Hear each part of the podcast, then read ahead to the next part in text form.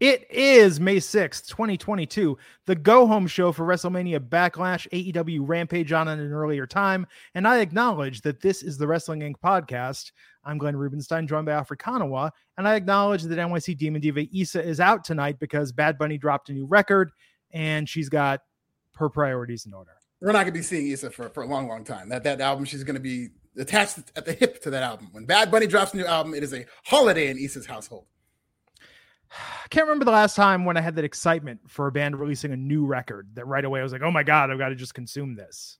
Yeah, every time the Run the Jewels albums come out, I get very hyped for that. Um, a lot of artists these days do it on surprise. So, you know, it catches yeah. you off guard. So it's, I guess it's easier to be excited about it because you don't have time to sit and think what's going to, like Kendrick Lamar is doing the classic rollout. He's got the press release. So you're really, I'm really anticipating it and I can't wait for it to come out. But, you know, when somebody drops it like Beyonce and Lemonade and they just hit you out of nowhere, it really uh, it's an exciting moment. And I'd also like to acknowledge those glasses, Glenn. Those are thank you. Top shelf. I enjoyed them so much the other night that I ordered like four more pairs. Hell yeah. That's this is a great gimmick. I, I'll tell you. So I've learned the key with sunglasses. You know, sunglasses are one of the most overpriced items you can buy. And if you look around, they all import them. Even the Oakleys and Ray Bans, they're all imported basically from China. And if you find the wholesalers, you should be paying no more than twelve dollars for a pair of sunglasses. You can you can pay as low as as two dollars if you order them by the dozen. You just need to make sure they have 100% UV protection. I don't think I've ever paid more than twenty dollars for a pair of sunglasses. Oh my god! I had the friend. I had the friend who had the eighty dollar pair of the bullfrogs. Oh and yeah. They, they, came in the bag that you'd polish them with, and then he would lose them and be like, "We have to go back to the restaurant. I left my sunglasses there. You don't understand. They're like eighty bucks. My mom's gonna kill me." You know. That's it. And every I I don't even know where my last pair of sunglasses is. That's why I don't spend that much money on it because I know they're just going to go missing. I have so many, but I'll tell you, I was buying one from an outlet from like CTS wholesalers, and it was my favorite pair of sunglasses. I bought like three dozen, and they would break over time. But look, even expensive sunglasses break. They were maybe like three bucks a pair, and they stopped carrying them. So now I'm down to like my last four pairs of the sunglasses I love, which is why I've got to find new sunglasses. So you can have your last eight pairs. No, so I can get more. So I can get more, you know, because uh, you never want to. You know, first off, also, let me just tell you the power of buying the cheap sunglasses is also you can buy multiple colors to coordinate with what you're wearing. Unless you're wearing black all the time, nothing really goes with everything. Right. Yeah. I, I think that goes very well together because they're matching and um, and you're really pulling it off. Well, but yeah, that's a good point. So you you want to mix and match different sunglasses with different outfits, and so now, okay, here's a question: Are you buying the shirts with the sunglasses, or are you buying the sunglasses and saying, "Oh, I got a shirt that matches this"? It's the latter. Same thing with the hat. With the green hat I have that matches the green shirt, you figure it out. But I'll tell you, the other thing I learned, my late friend Brendan, may he rest in peace, ta- turned me on to the greatest thing when I think I was like 17 years old. He said, if you find a piece of clothing that you buy and it looks good on you, it fits well, and you like how you look in it, go back to the store and buy it in every single color. Because mm. that way you will always have an array of outfits that you know you like, that you know you look good in, and you have the flexibility to match depending on the season, depending on the occasion. You've always got options. And I've always lived by that. So, like with these shirts, love these shirts, bought like eight of these shirts in different colors. I'm like that in twos, right if I really like something, I'll have another, not the exact same thing, but like another style of it to yeah. where, uh, but yeah eight is it, it's it sounds like it'd be a lot of upkeep to have eight of everything. I mean, not really. You know, plus I don't buy the most expensive stuff. And I'll tell you, you know, we interviewed on the Yellow Jackets Buzz. Issa and I interviewed the head costume designer on the show. She gave a great piece of advice, which is, you know, you could buy stuff cheaply off the rack, but pay extra money to get it tailored. One because everyone looks better in tailored clothing. So I think post pandemic, when everything is fully settled down and back to normal, I'm going to take my core wardrobe, maybe like 15 pieces, and go and actually get them tailored to fit me perfectly. And then I'll feel like I've really got, you know, my core wardrobe for going out. Look at that. I love it. yeah. Making plans, making plans. You but are. tonight, tonight we had 5 30 p.m. Eastern. AEW Rampage aired on TNT after a showing of The Accountant because mm-hmm. they've got a I, am pretty sure that's written in the contract somewhere. That these the accountant in the middle of the day that sounds heavy. It's a, it's a little heavy for a movie with the sun out. Yeah, yeah. Count. I don't remember much about that film, but I've seen the end of it now like ten times. Yeah, I, yeah. more than that. However, yeah. And we have SmackDown tonight, the go home show for WrestleMania Backlash. I got to be honest. Uh, I had the choice to cover Backlash Sunday. I said, nah, I got better things to do. I'm good, homie. I mean, is anyone looking forward to Backlash? I mean, the I Quit match is going to be cool. But WWE I mean, had better things to do than to do Backlash because they really have punted on this pay per view, and they even had a match in place that they canceled because I guess they just figured they didn't want to unify the titles, and Roman Reigns versus Drew McIntyre is a match that's not big enough for Backlash. So why should I, as somebody, you know, if or any person who's like a fan of WWE, want to feel excited about watching Backlash under these circumstances? Yeah. So wait, they're not unifying the tag titles anymore. Not at all. It's just a regular. It is an episode of Raw on a Sunday. Is what we're getting. What is the point of this storyline? What was the point of unifying Roman and Brock's titles? Um, you know, Cody's been talking about who wants to bring the Winged Eagle back, so I could see him getting the World Heavyweight Championship, the main WWE uh, historic title, and Roman saying Universal Champ. I don't know. WWE shocker doesn't seem to know where they're going or what they're doing. Yeah, I mean, apparently they're you know wrestling. I think had this as well um, in terms of a story that was covered that this was always a plan that they were always going to have this six man tag team match, and this unification thing was just some carrot that they were dangling, which is uh, just insane to think about. But I just I'm not very excited for a WrestleMania Backlash show. Yeah, not. I think the wrestling all. will be fine, but it's just you know not. Sure. Not Look, wrestling wrestling is not the problem with modern no. wrestling. No, not at all. It's the least of the problems by the. If the wrestling has never been better, but it's just in the wrong era. The stars are are not as much. You know, the stories stars. aren't there. Yeah. So before we get into everything, let's talk about the news. What do we got going on? Boy, do we have a lot of news. Let's get into it, Glenn. Starting with the Forbidden Door pay per view has sold out. General Sales have sold out. Pre-sale sold out. Tony Khan thanked fans, and he said that over 11,000 tickets has been distributed. This is a very, very big accomplishment for AEW in the Chicago market, which they've gone to a lot. Even sold out United Center.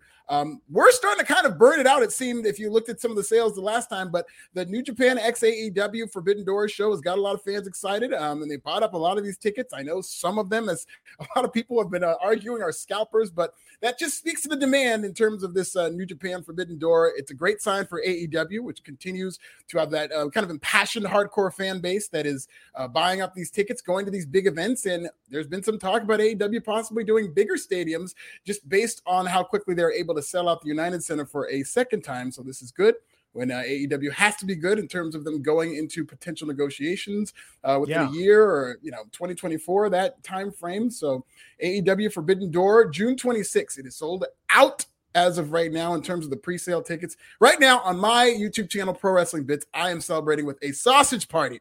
Real meats, Clint with the sausage wow. party in terms of them selling out. We had to throw a celebration. It is wild. I had to leave just to come here. Uh, that's where Issa is actually right now. She's making sure nobody steals anything while listening to Bad Bunny. So uh, uh, subscribe. Everybody's invited, all inclusive. What do you think about uh, AEW selling out? well, I think for the older wrestling fans, this is not the first time that the men have bought a pay per view called Forbidden Door. not at all. Maybe no. some men on this podcast. Who knows? You know, if you're in a hotel, they have limited options you do what you got to do, and hopefully it doesn't show up on the bill with the name. Hopefully. Absolutely, it needs hopefully. to show up as guest services. That's, what. yes, exactly. Uh, but yeah, look, I think this is exciting for AEW. I think this is in the sweet spot of their hardest of hardcore fan base. This has that once in a lifetime feel. Good for them. Is this going to bring new eyes to the company or up their standing? No, but it's another, you know, notch in their victories. Um, but I'm sure if I was Tony Khan, like what would I rather have? Uh, instant sellout of a pay per view or 200,000 people watching more on a weekly basis? Yeah, and I, I think um, that's actually a really good question now that I think about it. But I do think that the instant sellout, especially in a venue as big as United Center, um, in the marketplace of professional wrestling, that is something that's going to get people's attention with AEW coming off as more of a mainstream entity, even if it is a bunch of hardcore fans, which they do. I completely agree with your point. They do need to grow out of that. This is something that is serving that hardcore fan base. But the fact that they are able to get so many people um, to buy up these uh, big events despite having a smaller audience is good for them in terms of uh, these streaming networks are looking around at uh, potential partners and to grow their base. I mean, if AEW signs with any of these streaming partners, whether it's an Apple Plus, whether it's an upstart like an HBO Max or something like that, uh, the fact that they have a built-in audience that is very passionate and loyal and is going to add to it. We've seen that with WWE and Peacock, and I think that's a model that's going to help AEW seem more um, marketable, especially around this time. No, absolutely, and uh, I think it's going to be excited. Wow, Censor Me Not podcast two dollars saying rather watch the Firestarter remake than WWE Backlash. Wow. I think the Firestarter remake looks okay. yeah, you don't have to shit on the Firestarter yeah, like, remake to uh, get your point across about Backlash. I agree. You know, I think I would rather watch the Firestarter remake, and I don't think that's uh, anything wrong with that. We took a trip to Eureka, California, maybe 10 years ago to eat at this diner that we liked up there. We were like, this was like a four hour drive. We went there. We went and ate a vegan soul food restaurant for dinner. We stayed at the Red Lion Inn, and like they didn't have hotel pay per view anything. We literally ended up watching the 1980s Firestarter on TV with commercials, like as part of our road trip weekend to Eureka. Oh my god, with commercials. So with commercials, like three hours. Uh, still about tight two, you know. Okay. Uh, okay. but uh, no, Firestarter, Firestarter's, uh, Firestarter's all right. I think this remake could be okay. Uh, let's see. We got another super chat. Mike D, two dollars. Should Crush be in Hall of Fame with Demolition? I, if you're gonna induct Demolition, I do, I would like to see Axe Smash and Crush. I would like to see the whole gang. They're kind of an early, you know, even though people compare them to the Legion of Doom, which is exactly what they were ripping off. Uh, they are also kind of like the Freebirds in terms of that three man tag team where they rotate in and out. And um, I really loved Demolition as a kid. Yeah, Demolition was a lot of fun. Yeah, they were awesome. And again, uh, and if you'd like to come to the sausage party, Glenn, we have vegan meats. Vegan meats just oh. for you. I made sure. But you know, I'm watching my sodium now. Okay. All right. Which let me tell you, if you want to bum yourself out, you think think about living a gluten free life. Think about living a vegan life think about living any sort of low fat, low carb life. And then on top of that, say, oh, yeah, and by the way, you got to watch your sodium intake. Yeah.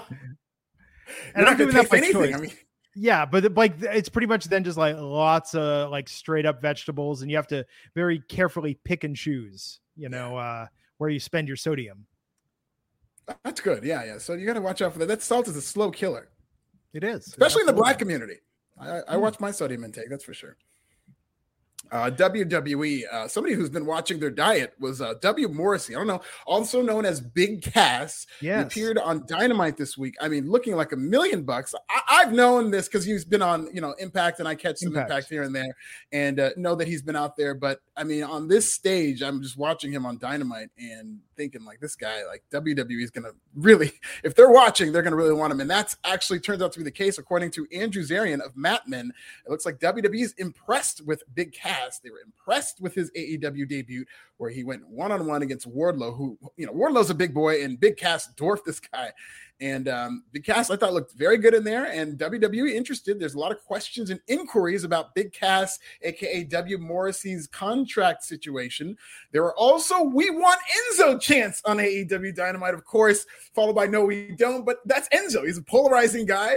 So um, you, Glenn, because we talk about this a couple of times over the past few weeks. Yes, Enzo and Cass and how much we missed it. Uh, do you think we'll see? Big Cass back in the WWE ring uh, anytime soon. And is he accompanied by Enzo? I think if you don't have Enzo, I think he's going to have a very hard time getting the audience excited. You know, he didn't work as a singles act. There was a thing with him beating up uh, the little person before in the Daniel Bryan angle. Um, there was, you know, his feud against Enzo. I think you bring back Enzo as his mouthpiece, and I think one, the quality of the TV will improve greatly, and I think Cass will get over. And in fact, can you imagine Big Cass with Enzo as his manager going up against Roman Reigns with Paul Heyman? As his mouthpiece. That's unbelievable. I love that you brought that up. I haven't thought of those two dynamics, but I have thought of the idea of like, you know, okay, Enzo's not going to come back. You know, they're done with the cruiserweight division for all intents and purposes, unless he's going to, you know, NXT 2.0. But I have thought of like Enzo would be a great manager for Big Cass. I thought of that when they were together on the main roster in terms of how WWE tends to book shorter guys like Enzo, but he could talk so well. So I would love that. I think if Enzo and Paul Heyman going head to head on the mic would be incredible whether it's a styles clash between the two, both can talk, both have their own styles of talking that are completely different. And I think that would be a great segment. I mean, Roman needs opponents right now. Big Cass would be perfect. Big Cass essentially could play the role he played in AEW as a big imposing giant who Roman Reigns could slay. Like that's a kind of a marquee match, uh, even if it isn't like an A-list marquee match. It's something that I think would have been perfect for WrestleMania Backlash. If you heat up Big Cass and you have him go against Roman Reigns, that'd be a lot of fun in terms of you know maybe not the most technically sound professional wrestling match, but it could be a match that gets people interested. And I, I would have no problem with uh, Big Cass and the WWE roster just knowing that just the way he looks, how I hear that he's his personal struggles are behind him and he looks incredible. And if he's able to come back as this Big Cass, I think he could really get a, a serious push in WWE. If you, I mean, just Enzo getting beat up by the Usos, gold right there. You know? Yeah, yeah. They would, yeah, they would get after it too because, uh, you know, and Enzo is Enzo's actually put on some pounds himself in terms yeah. of being pretty shredded and pretty muscular. Um, and he's always been such a great talker. Listen, I shared a clip of Enzo doing that roast of the cruiserweights on Twitter this week. 32,000 views and counting. I'm not the only one who misses Enzo. You're not the only one. Yeah. You know, we heard on Dynamite and the other company, they're screaming that they want Enzo. So, uh, you know, I know it was kind of ugly how he left. He doesn't have the best relationship with Triple H, but I want to see Enzo, whether well, it's NXT or whatnot, back in uh, WWE. Triple H's influences is the most diminished it's ever been right now. But yes. look, I've I've been saying this for literally years now in this podcast. If Enzo had not pulled that stunt at Survivor Series, he would already be back in WWE. A hundred percent. It was, I mean, the, what it was very sensitive matter, and uh, he didn't handle it the best in terms of notifying WWE. And um, it's unfortunate how it all happened, but I do think that not only would he have been back, I think um, if that wouldn't have happened, if he would have handled it correctly, he would have stayed there. And I think he would have gotten a real strong push. And maybe we're talking about the cruiserweight title still being there and not even needing a 24 7 title to be that uh, kind of lower end title. I think the, he was doing a great job as cruiserweight champion. And, you know, who knows? Like, to your point about Triple H, maybe they'll bring him back just to screw with Triple H. They've already screwed with him all kinds of other ways in NXT. Maybe they'll bring Enzo back just to keep screwing with poor Triple H.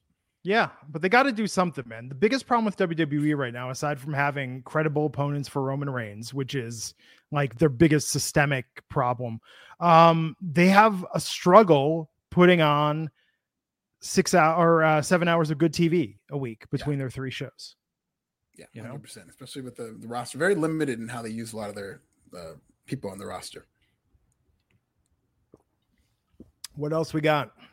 We've got uh on the topic of Dynamite didn't do too good of a number. In fact, a very bad number 833,000 viewers on TBS. We know the elephant in the room is the NBA playoffs. That is absolutely why these numbers, whether it's Rampage, whether it's SmackDown, whether it's Dynamite, these numbers have all been down across the board. Uh, a lot of uh, historic, not maybe not historic lows, but yeah, we've had a couple of historic lows. We've had uh, one year lows, uh, but this is a very, very, very low. This is about what they were doing when they were going head to head with NXT. And you know, you had the women's main event uh, between two very talented women, uh, Deonna Purrazzo, who's great, and Mercedes Martinez is excellent. Uh, but again, we weren't told anything about them. They just kind of went out there and had a match for this mm. ROH title, which I don't think Tony Khan's done a great job establishing the ROH brand past yeah, being another title on AEW TV. So this really went into the toilet. Uh, not a lot of reaction for this match for the live crowd, and unfortunately, people weren't really tuning into this. So a very bad number uh, for AEW Dynamite, Glenn. Again, would you rather have that sell out or be cracking a million every week? Yeah, that's um it depends on where you are. See, if you're on the verge of negotiating a TV deal, I definitely have a million per week. Like if I could say I'll get a million viewers from now for the rest of the year, I would take that over yeah. selling out these uh, stadiums. Well, and ultimately you will get stronger pay-per-view buys across the board, you know, as opposed to uh, one-off. So we'll see. I mean, is Double or Nothing sold out yet? Uh, Double or Nothing, I believe, is sold out. They've done very well on the West Coast, uh, selling out uh, Las yeah. Vegas, the Forum, where I'm going to be June 1st mm. uh, for Dynamite, and because uh, th- they have never been to the West Coast, and they're finally coming, and um, you know, tickets are flying off the shelves for that. Uh, Steve Marcucci, uh, 199. Better chance that Moxley or Jericho returns to WWE. It's a great question. I'm going to say Jericho. I think Moxley is just a different breed. I don't think he's motivated by money, which I think you know, WWE come 2024, which is going to be a landmark year in wrestling. They're going to have a lot of money to throw around. There's going to be a lot of free agents. And, you know, I think Moxley is somebody WWE would like to have back. They continue to say his name on TV, uh, especially when Seth Rollins and Roman Reigns are feuding. I, I, know WWE has a soft spot for the Shield, which they continue to shout out, even though Moxley's gone. And they would love to have a, some kind of a Shield reunion if Moxley was to come back. But I just don't think, I think Moxley's over WWE. I think he's made up his mind. Oh, I think I don't necessarily think he's going to be with AEW for life. I could see him saying, you know, I'm just going to go around the world. I'm going to go on the Indies. I'm going to go to Japan. Uh, but if I don't think it's between AEW and WWE for Moxley. I think it's AEW and professional wrestling in the rest of the world. And I think with Jericho, I think he could always come back. Uh, but I don't know if he would want to. Yeah. What else? Uh, what else is in the news? Uh, Candice LeRae, unfortunately, gone from WWE. Of course, her husband Johnny Gargano left earlier, I believe it was earlier this year, and now she's officially gone. Not a shock. Actually, kind of surprising they didn't freeze her contract or add time, but I think they're just uh, they've made peace. Yeah, yeah, and you, you, knew, and I think this might have been, yeah. To your point, I I think that they had an opportunity to definitely freeze time um, because of the time she took off, but I think they're just, you know, because she's a new mother and she's, you know, her husband is gone, and I maybe they were just optics know, doing right by her. Yes, yeah. very very bad. They got to be careful with a situation like that.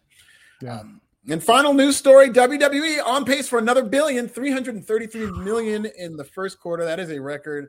I mean, they're they're they're doing great, and this is just more reason to believe. I just think I've kind of given up hope on a boom period for pro wrestling in terms of mainstream cloud. I just think that you know the way everything's scattered, the way I think wrestling fans are just it's kind of between WWE and AEW for different reasons. They have a small following that I think it has a low ceiling.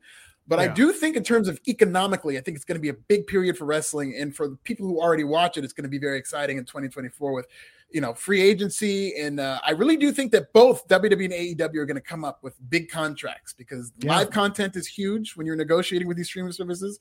Uh, when it comes to the fact that they have this built in subscriber base, and when it comes to the 18 to 49 demo, which even though it's a fraction of what WWE did at its peak, uh, I think. Uh, they, they've just been doing so many, uh, whether it's number one on cable every week, both AEW and WWE in those 14 to 18 to 49s have had kind of a stronghold relative to their competition. So I think there's a lot of things looking up for both companies in terms of 2024 negotiations. Yeah, it's such a fractured marketplace for entertainment. I think uh, any audience is uh, bankable these days. So before we hop into the shows and uh, an exciting non wrestling announcement this week that I'm just over the moon about. Uh, we have a sponsor tonight. What is up with that, Alfred? Let's get into this sponsor, our good friend Conrad Thompson. Ladies and gentlemen, you could be overpaying your biggest bill. We are partnering with Conrad and First Family Mortgage to help lower your monthly payments, saving you hundreds of dollars every month. SaveWithWinc.com makes saving money easy. Lower your monthly payments, get rid of PMI, all while cutting five, seven, even 10 years off your loan. Get started with just a few clicks at SaveWithWinc.com. Here are some more details from the GOAT. Tony Schiavone. We'll see you back in 30 seconds. Hello, wrestling fans. Tony Schiavone here for my good friends at First Family Mortgage and WrestlingInc.com. So why don't we get you a plan together today? Let's pay off your house faster. Let's get you out of that credit card debt. Let's get a lower monthly payment. First Family Mortgage can help. Complete the fast and easy form. There you have it. Go to Save with Winc. That's W I N C.com, savewithwinc.com. And we thank them for sponsoring the Wrestling Inc. podcast. So I got to talk about this before we dive into Rampage and SmackDown. Paramount Plus as a streaming service has been largely flawed. Not a lot of great content. They promise it's going to be all the Viacom stuff, all the MTV stuff, the Nickelodeon stuff. You know, it's been all right. But yesterday, they uploaded 50 classic episodes of Yo MTV Raps Whoa. to Paramount Plus. Got everything but the commercials are in there. So uh, last night I watched Fab Five Freddy with Dre and Snoop. Watch the Geto Boys episode today. Watch the first episode with Run DMC. Second episode with NWA. They're with Fab Five Freddy in the back of a truck. They're going on a tour from Compton all the way to Venice Beach. They go to the Compton Swap Meet together. And they have all these music videos, music videos that you never saw in regular rotation on MTV. And these are master quality tapes, the best quality versions of these hip hop videos, hip hop history.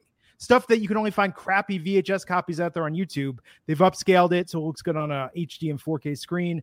I, I'm just so excited about this. This is like what I'm going to be doing for the next week is watching all these episodes.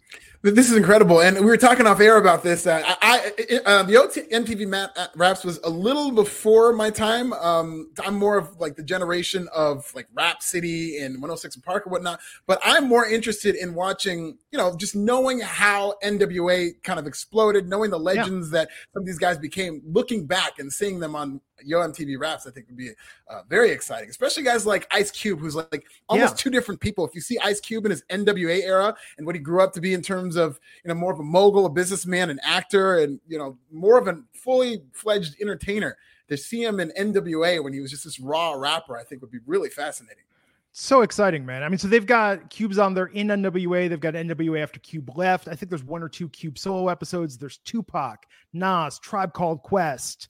And when they're guests, they're guests for the entire episode, sometimes mm-hmm. performing, sometimes just hanging out. Uh, there's Beastie Boys episode, Cypress Hill, um, episode with Mike Tyson. Um, Kris Kross is on yeah. there. I mean, I'm I'm so, but I'll tell you the music video. So, piece of history. Everyone says, "Oh, you know, we all know the first video shown on MTV ever was "Video Killed the Radio Star" by the mm-hmm. Buggles." First video ever shown on Yo MTV Raps, "Follow the Leader" by Eric B and Rakim. Oh, I love yeah. that. I did not know that. So it's cool. I so remember- we, I'm sorry. No, no, go ahead. Go ahead. Okay, so it's cool. So you go to stuff like that. You see JJ Fad. You see KRS One. You know, depending on the era. I was I saw on the uh, Geto Boys episode the music video "Intelligent Hoodlum" from the movie Posse. Yeah. They had like his track, you know, which pretty much is like a book report recapping the movie Posse in hip hop form. But I, I don't know. I'm just I'm really stoked about this. I'm stoked that we can legally access like great archive historical content because MTV was just such a juggernaut for me as a kid growing up in the Midwest. Like when I lived in the Bay Area, I was exposed to hip hop, but man, when I lived in Michigan, like Yo MTV Raps was my gateway to the music, to the culture, and to be go back and be able to watch these episodes from 88 to 95. Like I want everyone to watch this because I want them to put more up there because there are hundreds probably over a thousand episodes of Yo MTV Raps. So, you know, I highly recommend Paramount Plus. I think the free tier is pretty cheap. You can get the premium or the, the tier with commercials is pretty cheap. And then they've got a tier above that. But yeah, that's what I'm going to be doing this weekend. Oh, that's awesome. I'm definitely, and that sounds like it was, you know, it was kind of a precursor to the podcast in terms of having the same guest for the entire hour and being yeah. able to just kind of chop it up. That's kind of what you see with a lot of content today. So kind of a trailblazing thing. And also, the Geto Boys were great on the Office Space podcast. Really made that movie. Yes. You know, I was watching uh KRS One's My Philosophy.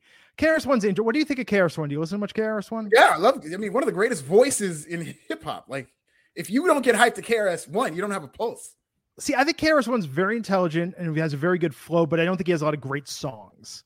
Like I like Step Into a World. I think Step Into a World has some amazing lyrics. My my philosophy though, re-listening to that, you listen to that song and like every other line in that song has been sampled in another hip hop song. Mm-hmm. Very influential. Every other song. line. Yeah. Very influential. Step into I mean, it's just intoxicating. Yes. Oh man. Uh although my favorite KRS One memory is when PM Dawn was playing a show in New York, right when Set Adrift on Memory Bliss came out and uh KRS One bum rushed the stage, shoved Prince Be down on the floor, and yelled out like, "This is not true hip hop." yeah, it's like the original battle. That see, that's another thing before his time. They were rushing the stage before everybody else was. Although that being said, PM Dawn is actually, I don't know if you've, you've listened to any PM Dawn. Like PM Dawn was actually kind of ahead of their time. Kind of cool what they were doing, you know? I've heard a couple of I wasn't really heavy into PM Dawn, but you know, I did enjoy what I have heard about them. Yeah, set adrift on memory bliss, man. Absolute classic. Yeah. Classic. So uh anyhow, Yo MTV Raps Classic, Paramount Plus. Check it out. 50 episodes live. Uh great time, great trip down memory lane, all the classics.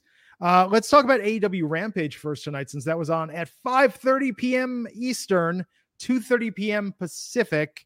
And we open with Dr. Britt Baker and Jamie Hayter versus Ruby Soho and Toni Storm. What did you think of this match, Alfred? I thought it was excellent. And now that I think about it, doesn't it feel like Rampage happened yesterday? Because yes. it was like hours ago. And now, like, now that I'm covering it, I feel like I was watching it yesterday. It just seems like so long ago, but I thought that was was really good match. I think the crowd was into it. Uh, they had plenty of time to relax because they weren't doing anything for the main event uh, with Deonna Purrazzo and Mercedes Martinez, so they got their energy back. And I thought they had a very good match. Thought this was excellent. Very surprised that they let Toni Storm pin Britt Baker. Yeah. Well, I think that we've talked about this before, and WWE actually doesn't do this, so I'm, I'm glad that AEW does. Like when you have a absolute superstar who's been a champion or has been on an undefeated streak, like don't be afraid to let them have a losing streak because one, it will get over new talent, and two, it will make it that much more meaningful when they have their comeback. Yes, absolutely. If somebody's already over, especially, they can do a losing streak as long as it's part of the storyline, as long as they're just not unceremoniously losing and then going away, as long as we get follow up and reaction to their loss. It's perfectly fine to do a losing streak. I, I just listened to that Ember Moon podcast with Chris Van Vliet, which is very good, very explosive and spicy. Yeah. And she was talking about how she pitched wanted to do a losing streak uh, storyline, but WWE may not be the best place for stuff like that because they do tend to kind of put people on ice after a couple of weeks and forget about what they were doing with them. Yeah. So this was hot open to the show. Uh, Toni and Ruby got the win. Fun match. Yeah, I thought this was that's a great way to put it. I thought it was a very fun match. I think the fans were very much into this. Uh, usually, when you see these Rampage shows, sometimes because they just sat through two hours of dynamite, their crowd will be a little more tired, especially for the first match, the opening match. I've seen Bryan Danielson matches get nothing uh, opening the show, but this got a lot. Excalibur uh, on the commentary desk said they had a phone call from Eddie Kingston and Eddie Kingston talking about Jericho and the fireball. This felt maybe part of it's Kingston's accent, maybe parts because it's a phone call. This felt like the most ECW Howard Stern shit we have seen ever in AEW. It was kind of like Livewire too. Do you remember WWF Livewire where they would take oh, calls yeah, in the studio? It was kind of like that. But I actually loved this. I, I, yeah. I loved the phone call and, and, Eddie Kingston, who's just always so great and always knows how to sound so real, talking about his wife, how you know she was sad. And I just thought it was so funny and such like a heel thing to do where as soon as Jericho heard about like you made my wife cry, he just breaks into laughter and he's just so proud of himself. And and Eddie's of course watching. He's just like, okay, you keep laughing, I'll be there, and I'm gonna come and I'm gonna make you feel like that. So I thought this was great. I just, you know, Jericho and Kingston have done no wrong throughout this feud to me. I like that it was on the phone. Yeah, it felt a little hokey and a little throwback, but it actually worked. Um, you know, WWE would have done this by satellite or God forbid Skype. like Eddie Kingston's FaceTiming in you know, and then we get because I like that Eddie didn't sound like he was cutting a promo because there was nothing I gotta look to the camera and gesture and hit this. It sounded real. It sounded like he he called somebody up and was like pulling up. It sounded like, hey man, you better watch your back. Yeah.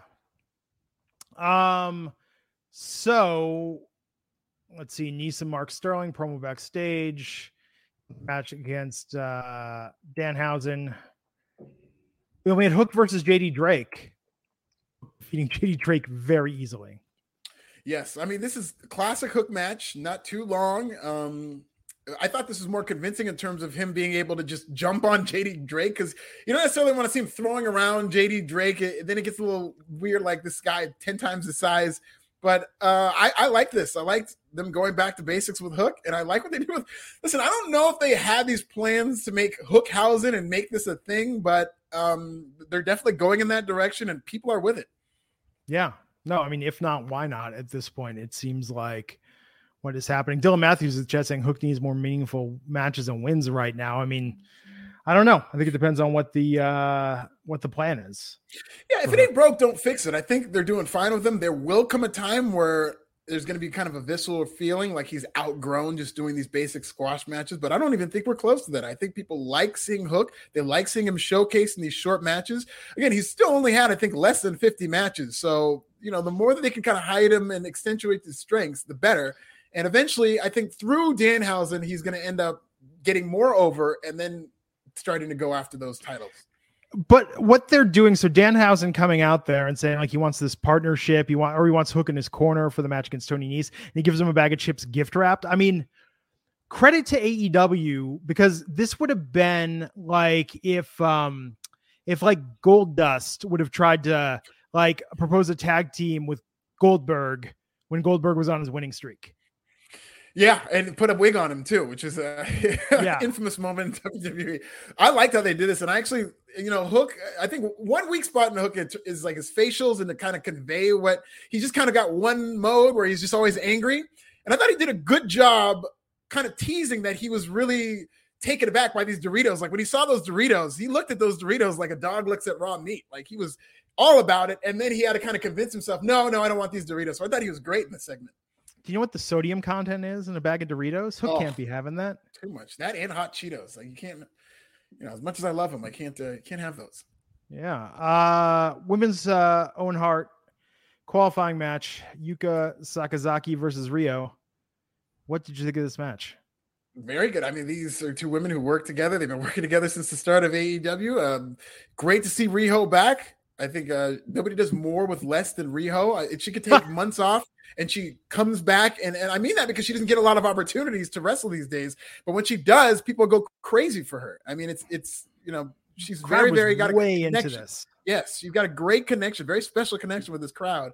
Uh, every time she comes around, I remember early on in AEW, she was on TV almost every week, and uh, I believe she was a champion. Yeah, she was a champion, yeah. and I, she's doing a great job. And then, of course, COVID happened and she disappeared. But I mean, she's been long overdue for, I think, a weekly role. And she's not even, was this, this was not an Owen Hart qualifier, was it? According to Wrestling Inc., it was. Okay, it was. Okay, okay. So that's good. But I mean, I, I think Riho they need to do more with Riho. Yeah, Riho won this match. This was a really good match, though. Uh, tonight, both of these matches were some of uh, the better women's matches that AEW's had in terms of time placement on the card, attention paid. I thought this was very, uh, very enjoyable match. Another example where wrestling is not the weak point of this women's division. It's getting these women over. They've gotten two women over, which is Britt Baker and Jade Cargill, using kind of the same tactics of they're being mean girls, which is like such a trope in wrestling. And it succeeded here. But I think uh, wrestling and especially AEW needs to focus on creating characters, women characters who are maybe more relatable could be relatable to other women, could be relatable to other men, can be actually fully formed human beings. I think that's somewhere they've really struggled is uh, outside of these heel women who are these dastardly characters. They really haven't created any true authentic baby faces. I thought they had a chance with uh, Ruby Soho, but that kind of took a step back. Absolutely. Um, I'm not going to acknowledge Dan Lambert's promo tonight. Oh but no! let's talk about Scorpio Sky facing off with Frankie Kazarian, though former uh, SCU teammates, and they're going to have a match for the TNT title. Yeah, great baby face stuff. I'll, I'll, believe it when I see it with Scorpio Sky in terms of him uh, being a dominant champion. I know they were saying, oh, he hasn't lost in 300 some odd days, but that's only because he had like 13 matches in a year. Uh, but now, hopefully, they're all in on Scorpio Sky. I love the fact, and you're going to like this too, that they took that co championship off Dan Lambert. I didn't like the idea of Scorpio Sky having to have like a handler and a co champion. So he's got that in his collection, which is a goat collection for Lambert. And Scorpio Sky is coming through as a individual champion, and hopefully they, they run with this guy as somebody who defends this title every week. I can't wait to see Scorpio and uh, Frankie Kazarian. I think it should be a great match. Yeah, I just Dan Lambert, man. Like he, what what is your main gripe with Dan? because I love what he's doing. I think he does a good job of kind of blurring those lines in terms of reality and just a wrestling promo. Um, I mean, what is his relevance and what reverence should we have for him?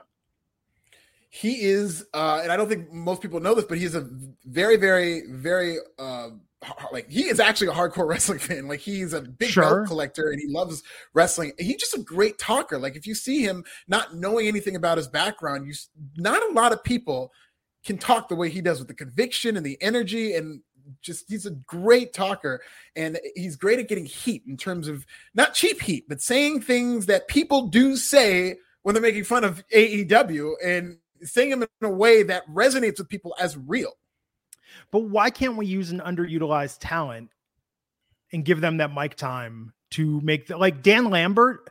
What's the, the there is there's no ceiling on Dan Lambert because there's no floor on Dan Lambert because Dan Lambert's popularity ultimately means nothing. Like Scorpio Sky, Scorpio Sky could surpass Dan Lambert in one promo. In I mean, okay. I, in terms of popularity, I just think he needs to wrestle, and I mean, I think he's a fine enough promo. But I do think that Dan Lambert can help, and he has helped this act by being the kind of heater, the guy who talks and who's able to kind of bring some type of relevance to this team. I really do think, and I even know Scorpio Sky and Ethan Page as a men of the year were floundering. They really didn't have a purpose just as a duo. They were two talented guys who AEW didn't really know what to do with. And with Dan Lambert, I think they've had a direction. And ever since Dan Lambert came along, you've got Scorpio Sky as a champion. You've got uh, more TV time for them. They're all cutting promos. But this is the argument, though, for why AEW needs writers. Is yes. because if the only way you could do a promo is if you're the guy that delivers the promo or you have the ability to improvise a promo, like the majority of that roster is screwed because even if they're talented wrestlers, most of them don't have that ability.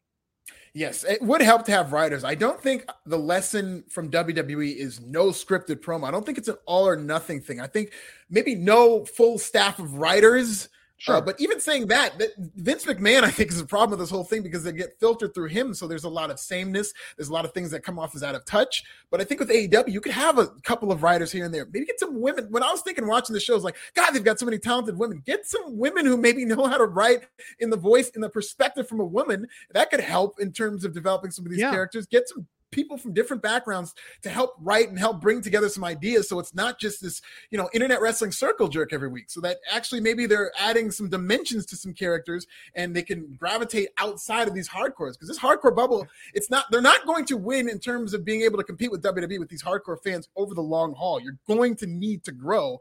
And I mean I do think that writers can help that Put that put that on a pro wrestling uh, tees store, the IWC, the Internet Wrestling Circle Jerk. Yes, I'll put it there. I think that's what's going on at my sausage party at this point, but uh, hopefully they have their hands to their spells. Issa's watching them. They're not doing that. Yes.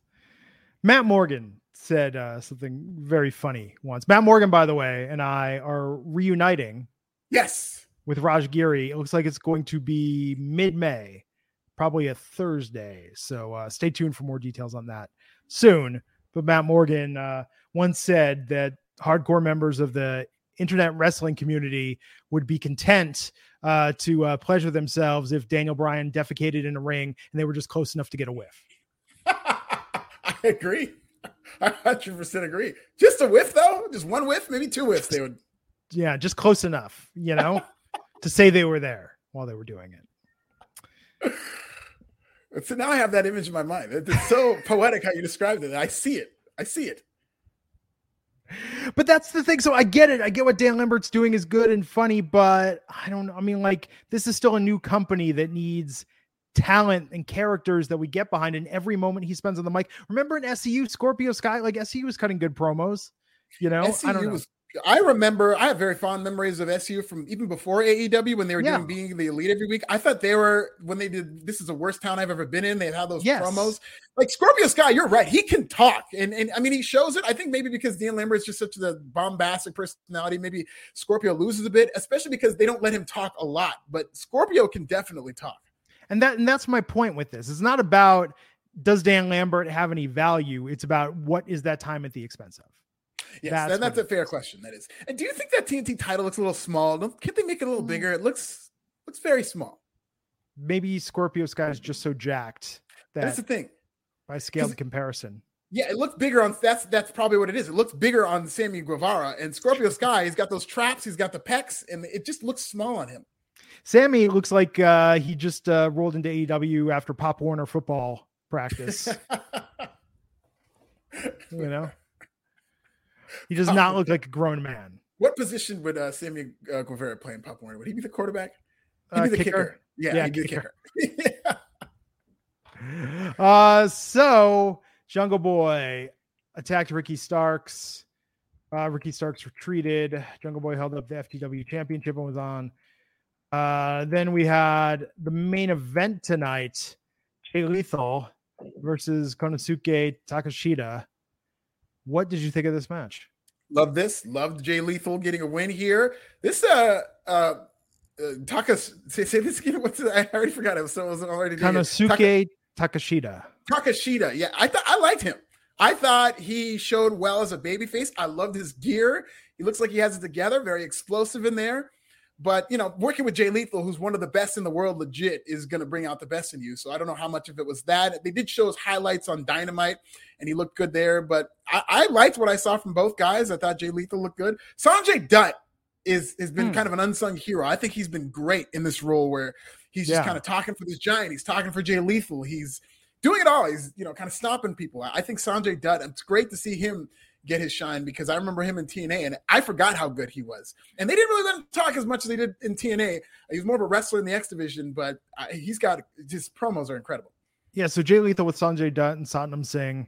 Uh, Jay Lethal got the win, and after that, we had Trent, the best friends, um, and Orange Cassidy come out, and then Samoa Joe as well, who was stopped by security.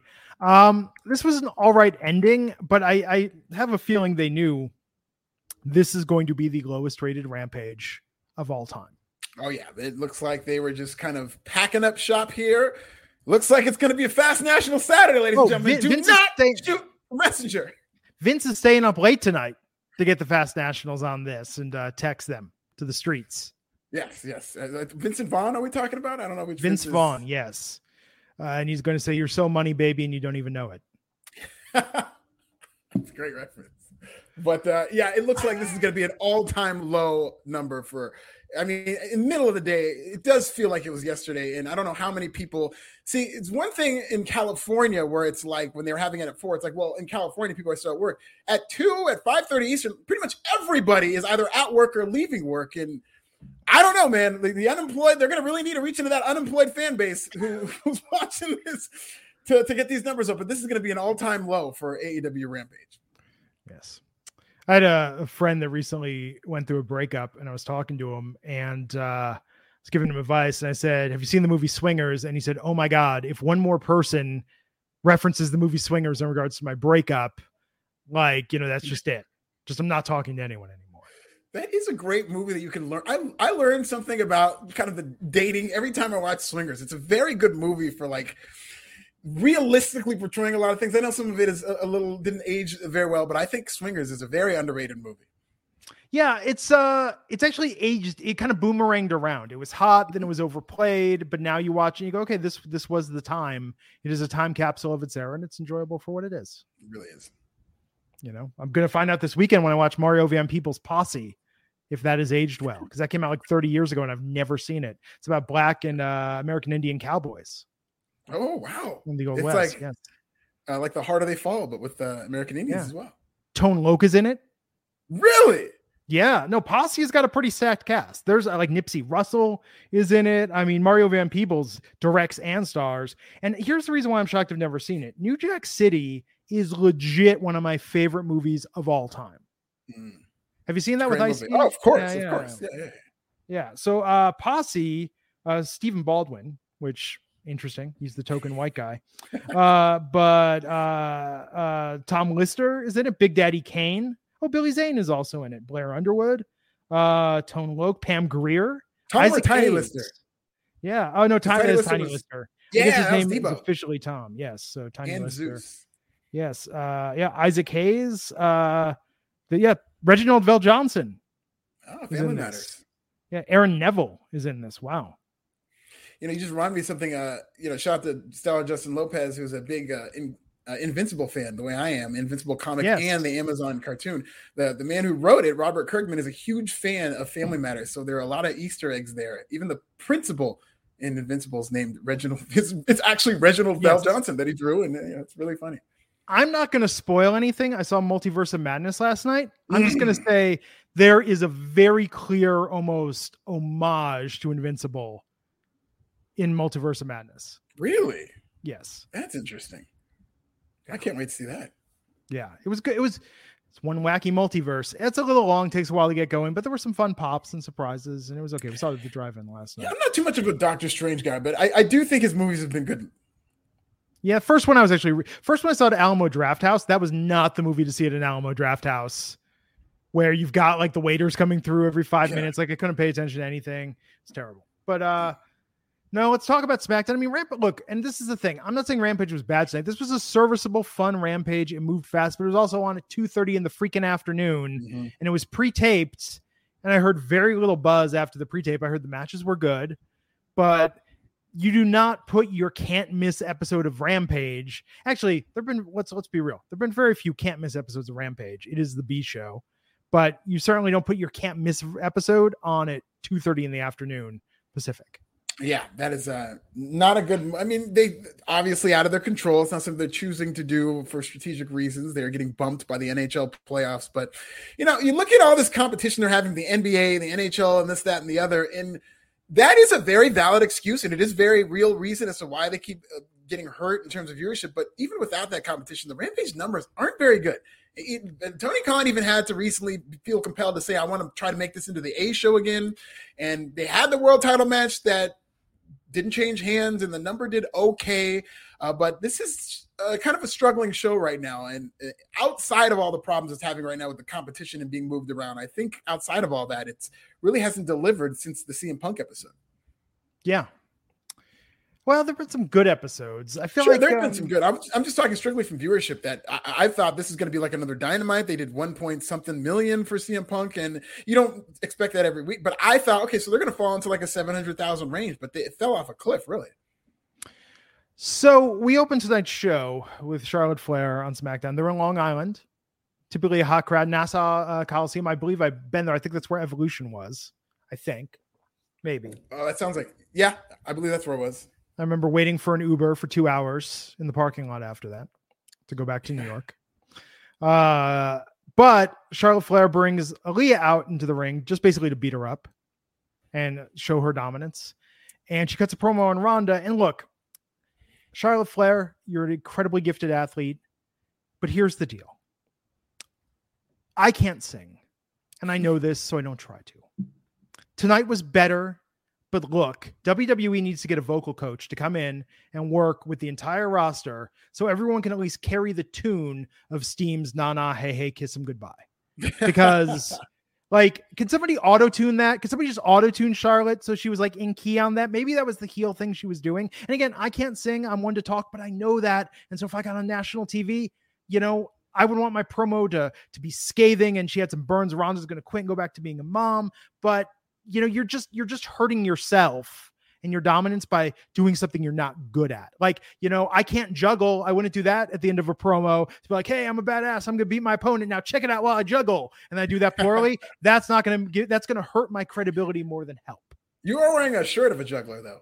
It's true. I can see, I can see it happening.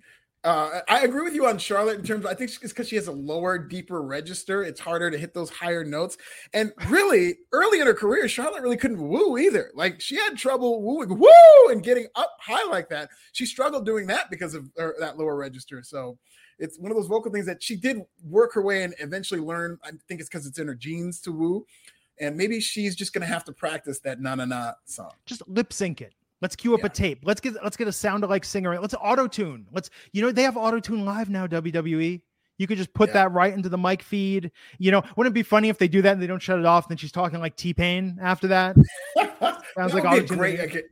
unbelievable gimmick. Somebody has to have that gimmick where they're always talking auto tune why was there no gimmick? Okay, number one, why was there no gimmick in like the 2008 to 2011 era of somebody auto tuning? Second, why was why hasn't there been a gimmick YouTube channel of somebody auto tuning wrestling promos to make them sound like songs? I mean, I think you just stumbled upon something. You should have kept that to yourself. I think that could be a I don't gold pit.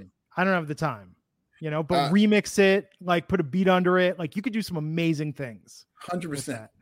I, and, and, I agree in terms of you know WWE is always late to things like this in terms of when something is hot, they're always going to do it ten years later.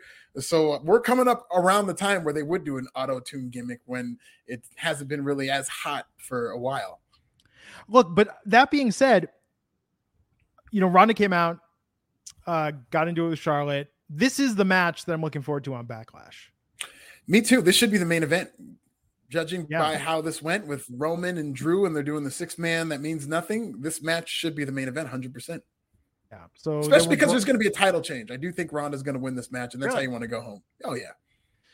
Um, can you like? It will be insulting if a six man tag is the main event of a pay per view.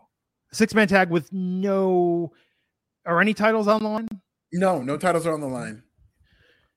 You can I mean like this this will be insulting to every other title holder in all of WWE whether they're on the card or not. Yeah, especially Ronda, if you believe those rumors about her getting hot when she found out she was main eventing night one. I think if she finds out she's not even main eventing WrestleMania Backlash, we might never see her again. Uh, but that's only if you believe those rumors, which who knows if they're true. And I, I do see them main eventing with Ronda Rousey beating Charlotte Flair. I think, I mean, if you want this show to come off as anything newsworthy, put that at the end. You have the title change, and that's the thing that people paid to go see. Yeah. So uh, good promo for building heat, but um, please just just try just work with a vocal coach. You you know you can also move it to your register. That's the key also. So so I say I can't sing. Technically, everyone can sing. You just need to know what key you can sing in to carry that and pull it off. Yeah. Is she going for an F sharp? What what, what would Charlotte? Well, that's what we need to learn. We need to figure it out. You know, but it's important though it's important and this isn't you know this goes for anyone if you're going to sing and the joke isn't that you're a bad singer like you're not trying to to be self-deprecating like pull it off man you know don't just don't don't uh sell yourself short um but Sasha Banks versus Shayna Baszler. When is this tag team championship match happening? Didn't they announce it for next week? I think we're finally doing it? it next week, and they've really put over Shayna and Natalya strong winning those matches and breaking both these women's arms, but I see these two retaining in terms of Naomi and Sasha Banks. And then uh, very interesting to see what happens with Doudrop and Nikki Cross. Maybe is coming back. Maybe those will be the next contenders. Hmm. I mean, is there any argument for taking the titles off Sasha and Naomi at this point? No argument. I'll, you'll never see me again. Hey, you will never see me again if they lose this match. I'm, I do not want to put that out there, but I, I think they're doing a good job with them. I think they need to run with this. They finally seem like real women's tag team champions. God bless Shayna Baszler and Natalya. They just kind of threw them together as a mishmash. And, you know, Natalya's got enough on her plate. She's got NXT, she's got WWE main roster to have that title and have to do those storylines too. Let's just keep this simple. Oh, Dylan Matthews saying, bring back Jillian Hall to sing the song. That would be a gimmick that I'm going to bring in a singer to sing you off. Like, and then depending on the city I'm in, I'm going to bring a celebrity vocalist to sing the goodbye song to you. I would love that. I would love Jillian in particular. She, she is an underrated singer. She should have had an album. Yes. Uh, so Shayna Baszler won this match tonight. This was good. I okay, so I have to give credit for something major tonight. There was it sounded like almost a chorus of young women in the audience chanting for Sasha tonight that everyone online was like, this is piped in, right? This is too cool. Like this sounded like we went in a studio and said, let's get a group of, of younger women and have them all chant for Sasha. It sounded so perfect because you, you, couldn't see them in the crowd because the crowd was just kind of, you know, doing their thing, whatever. Uh, somebody on Twitter tweeted out video. It was legit in the like upper section that there was like a group of women chanting for Sasha. And why don't we have more coordinated chants like this going on with like large groups of people saying we're going to do this? It sounded like perfection tonight. Uh, it was just such a great, great moment and great enhancer to this match. Well, not everybody. You could say that uh, Chase U has coordinated chants and coordinated people who come together, and whether they're plants or not, and do that. But that's really cool. I didn't know that they were able to find that because it did sound piped in when you were watching the TV. But um, that's really cool. I mean, Sasha Banks is there's also another clip of her going to a school recently that I thought was really cool. Oh. And she's got just a very fierce fan base. Sasha Banks is one of the most over people on that roster, and one of those people, kind of like Nicki Minaj, where if you go after Nicki Minaj, you're gonna have to deal with that um, the barbs, and they're gonna really come for you and then come for your whole life. And Sasha Banks has that fan base too, where her fans are very protective of her. Made a joke once about Sasha stealing the blueprint from Matt Morgan. Didn't go well. I remember that. Did not go well. uh, so Shayna won this match, but yeah, Sasha and Naomi better win this. Better win this. And yes, I see now Sasha and Naomi. You know, it seems like they're just getting going with this title run, and I think this is actually going to be a really good match. I think all four women are really good, and they're going to have a good tag team match. So this is saying the main event of Backlash is going to be this non-title six-man match. So yeah, I mean, I guess it's being promoted as a main event and going up. I, you know, things could always, you know, you don't you never know until they actually go on the show. But this is not a. I know you've got a lot of your stars and you've got Roman Reigns there. I think this is a match that could open the show. Honestly, I mean, really, your two most important matches. We say this on the podcast sometimes is your opening match and your closing match, and this is a match that I think should open the show. There's nothing on the line. There's no stakes, and it's I think the I Quit match is more of a main event. It's got the stipulation. It's a follow up to another match they did, and I do expect there to be a title change. So you're sending the people home happy. Whereas I think Roman Reigns in the Bloodline are winning this match. Yeah, and it's just this is all very manufactured. If the titles aren't on the line, what the hell is the point? Why even have a pay per view at this point?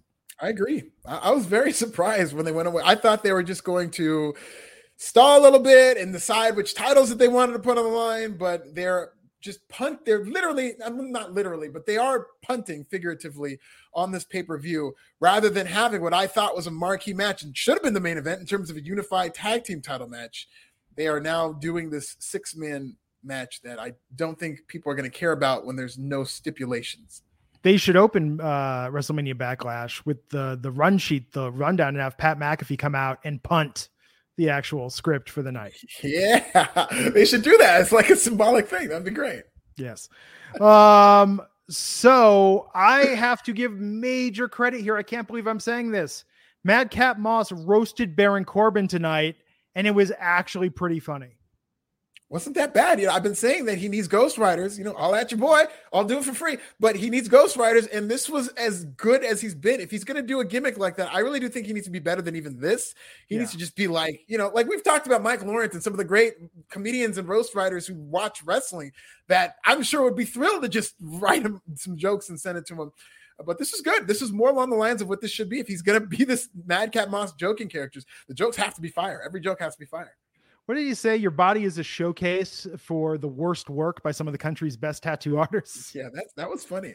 That was very well worded. It's clearly uh, a writer. Listen, they had Kenice Mobley, who got bullied out of this industry after she mm. screwed up Bobby Lashley's name. She could have written some fire. She's one of the best comics working in this country right now. She could have written some fire for uh, you know Madcap Moss.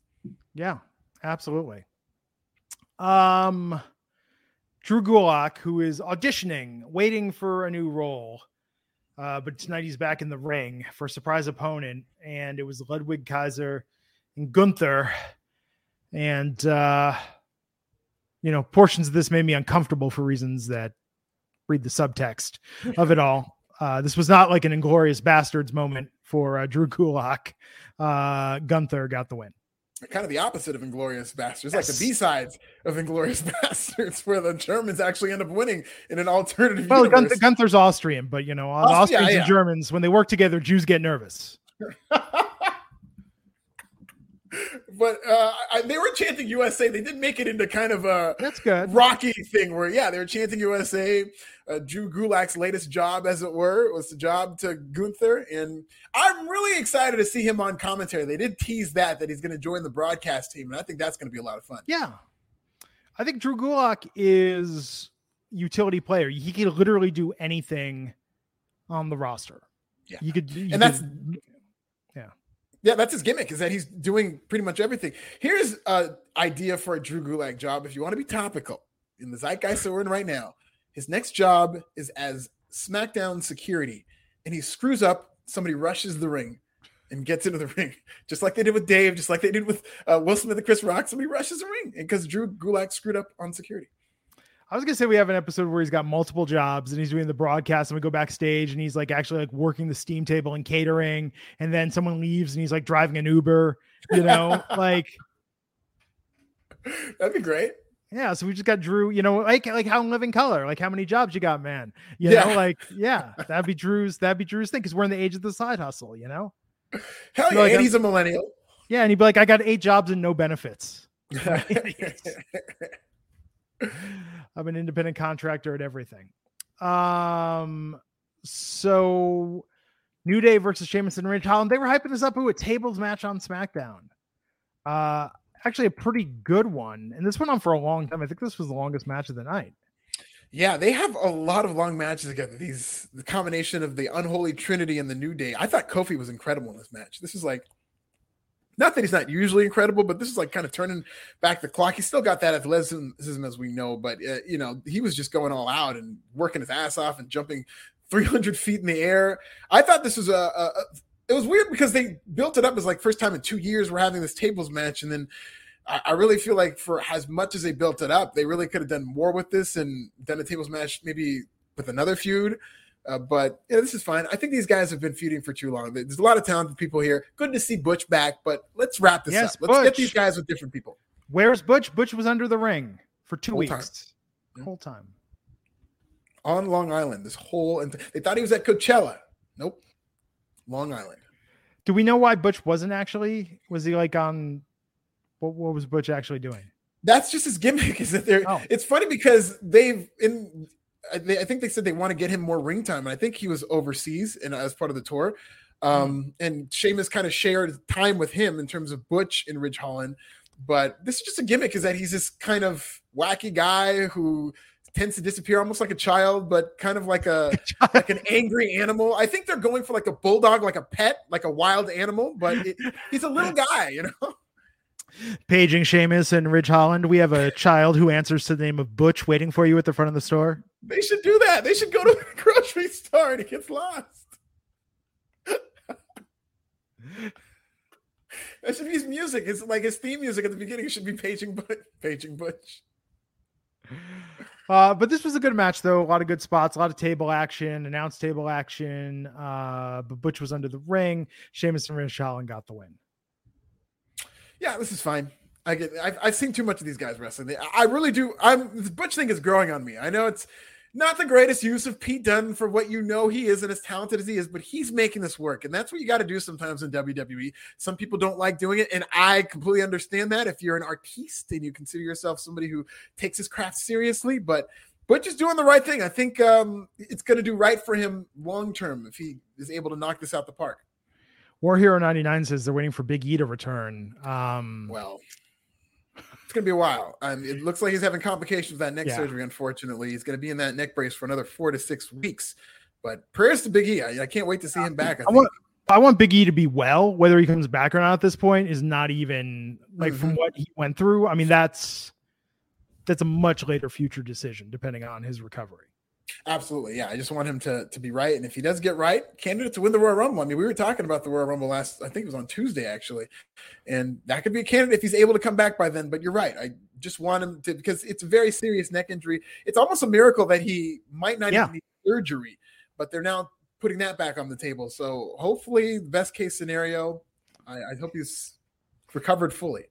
No, absolutely. Uh Paul Heyman, perhaps with the most awkward promo he's ever cut reverse hitting on Kayla backstage, uh, but interrupted by Sami Zayn. this is funny. I like when he goes, "Don't leave him alone with me."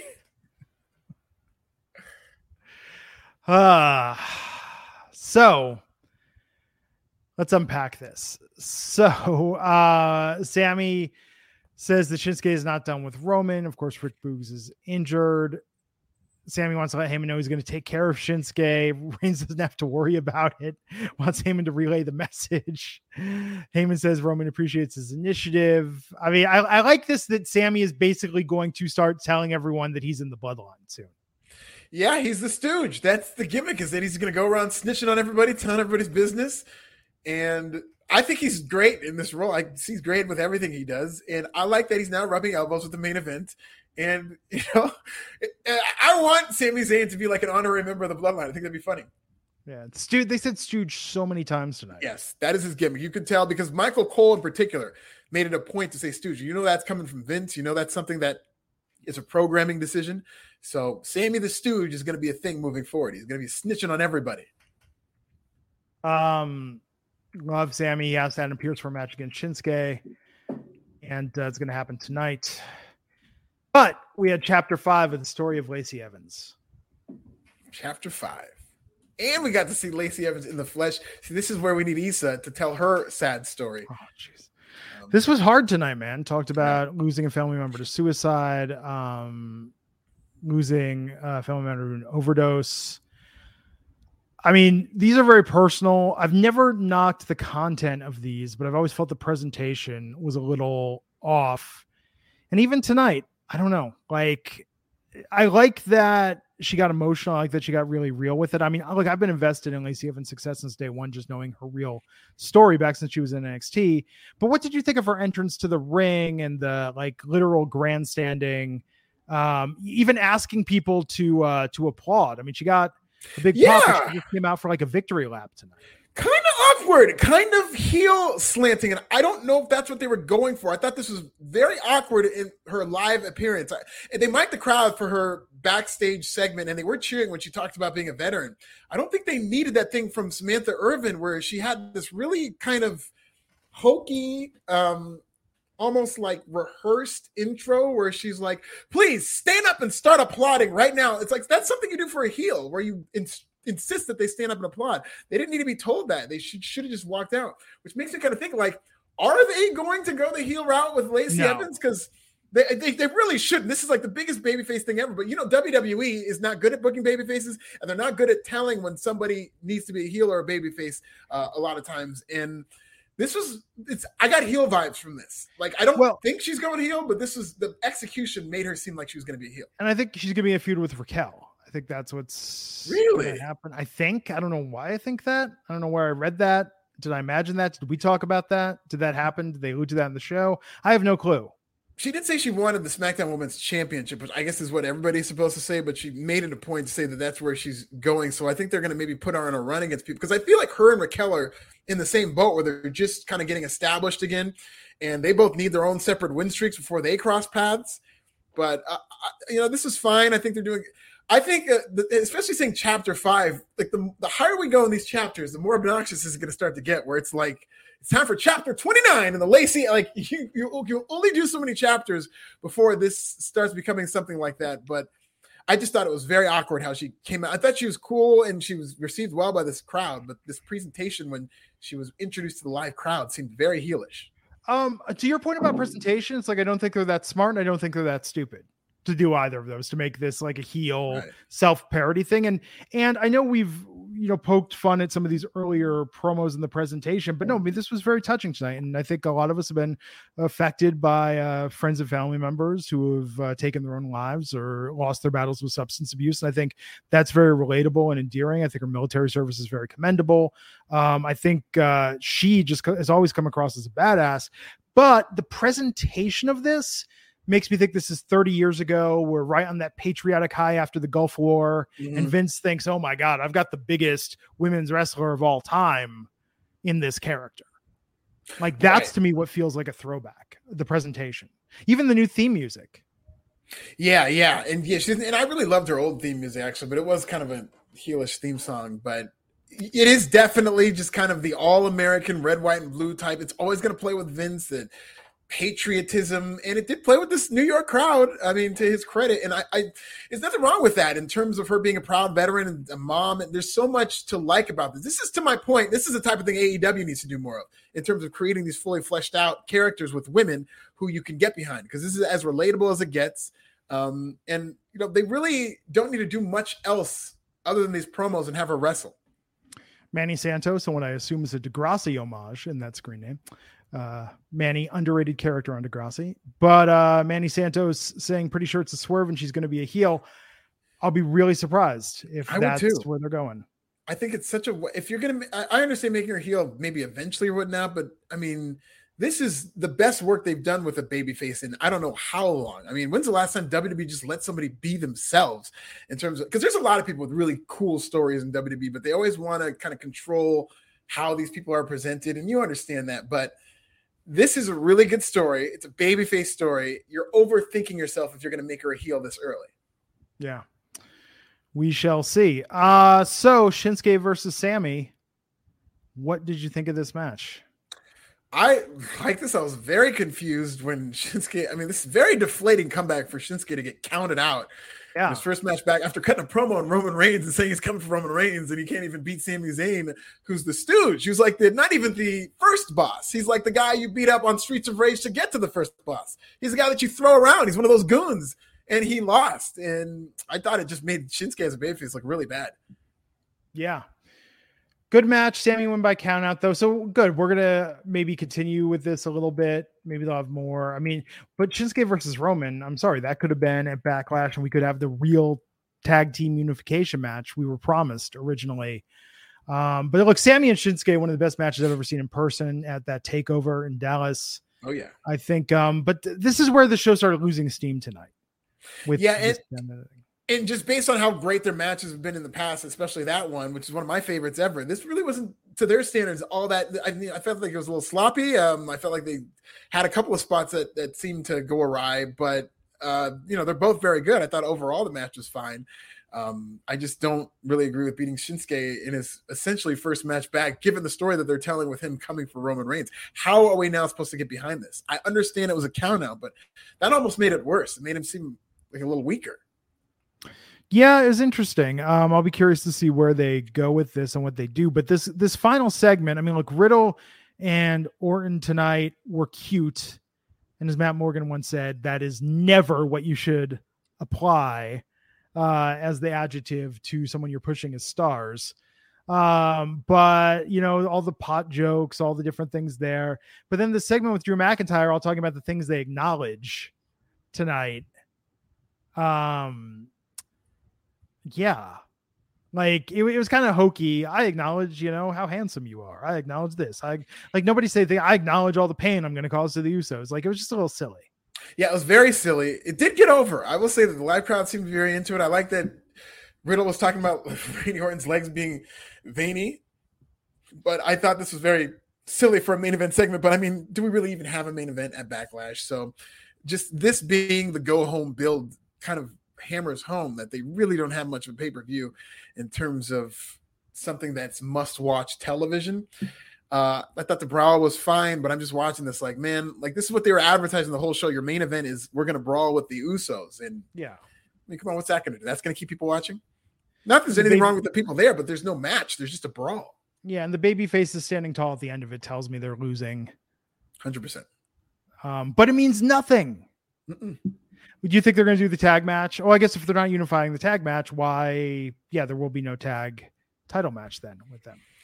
Yeah, I mean they should eventually. They've been teasing it like they were going to do a tag match, and I would, you know, they've done tag matches in the past for no titles on the line in terms of there being unification. So, if I think they should just go their separate ways after that, and maybe go toward Roman versus Shinsuke. Maybe was, so. What are we in May? So I think the next one's Money in the Bank. So Roman versus Shinsuke, maybe for Money in the Bank, and then Drew versus Roman. It's uh, SummerSlam, or I mean, I know Cody is there waiting the rings when the wings, yeah. but I mean Drew versus Roman is kind of like a stadium type, whether whether yeah. it's Allegiant Stadium for Money in the Bank or SummerSlam. I think you know it's too much to wait. I know Drew wants to win the title at that Cardiff show that they're doing, but that's in September, and I mean, yeah. who knows? Anything can happen between now and September. So, could you imagine any other TV show that you watch week in and week out, and you watch it for like six weeks in a storyline, and they're like, "Man, we're not going to resolve this storyline. We decided it didn't matter. We're gonna, you know, we're going to buy some time while we figure out the next storyline that we're going to abandon. Terrible. Terrible. This is you're not doing right by your audience. This is awful. And uh, the fact that this is a plan that we're going to make it seem like we're going to do one thing, and it's like it's typical Carney booking, where they're going to say, "Oh, we're well, we'll do a unification match," which I was ex- legitimately excited about. I've never been yeah. this excited for a tag team match, and I don't know how long because these tag team titles are so diluted and they just pass them around, and this and seemed no like something injured. that's a big deal no yeah, travel issues. There's no reason to not do this. Yeah, they just uh, moved away from it, and I think it's unfortunate. I think you could have a tag team champions that should travel. I think all the secondary titles should be unified, and they go back and forth. Yeah. Um, and in fairness to every other TV show, every show you're watching right now that's like on cable that has you know 10 episodes or 13 episodes, like they write all that shit in advance and then film it. They don't say eight weeks in, no major change in the storyline. Yeah. unless it's lost. Yeah. So that was SmackDown and Rampage tonight. Uh, that's all I got. Yeah, that's all I got too. I mean, this was really kind of a meaningless night of wrestling. If we're going to be honest, they had Rampage in the middle of the day while people were getting yelled at by their boss, and then they had the SmackDown, which is a half of a go home show for a half of a pay per view. So coming out of this, hopefully both companies are able to go full speed and we can get some meaningful booking. Yeah, well, Sunday is WrestleMania Backlash. Wrestling Uncle Bill covering it after. Neither of us will, but uh, the others We'll be here. We'll be back Tuesday to talk about NXT 2.0. Uh, I'm going to go because I'm going to watch the movie Posse, and I'm going to go back to Paramount Plus and watch some more classic Yo MTV raps. And I'm going to tweet at rapper. I tweeted Ice T how many Furgora, Furgora Kangols does he still own? Because I'd forgotten that. I was watching Ice T uh, old Ice T videos. I've forgotten about the furry Kangols that he oh, used yeah. to wear. Iconic. That was a look, absolute look. Him and LL. That was a big look in the '80s at Kangol, and they're kind of coming back. Yeah. And Kangol makes more than just the LL hat. They got the other cat. I mean, I've, I own like four Kangols uh, of different styles. They're just all around. But the Furgora, the the furry Angora one, I'd forgotten about that. I got to stock up on some Furgora Kangols to look like Ice T uh, circa 1988. I want those glasses and the Kangols on a future I'll, podcast. I will do, and I'll get them to match too. Yes, let's go. That'll be the key. Well, everybody, have a good weekend. He's that this is nasty. I'm at Glenn Rubenstein. Uh, if you're watching Yo MTV Raps, let me know what you're watching this weekend, what episodes and what you're checking out. Because uh, yeah, that's, that's, exclusively where I'm going to be. So uh, have a good weekend. We'll catch you back here on the Wrestling Inc. podcast. Take care. Support for this podcast and the following message come from Corient Corient provides wealth management services centered around you. They focus on exceeding your expectations and simplifying your life. Corient has been helping high achievers just like you enjoy their lives more fully, preserve their wealth, and provide for the people, causes, and communities they care about. As one of the largest integrated fee only registered investment advisors in the U.S., Corient has deeply experienced teams in 23 strategic locations. Corient has extensive knowledge spanning the full spectrum of planning planning, investing, lending, and money management disciplines. Leverage Corient's exclusive network of experts to craft custom solutions designed to help you reach your financial goals, no matter how complex they may be. Real wealth requires real solutions. For more information, connect with a wealth advisor today at corient.com. That's C O R I E N T.com. Corient.com.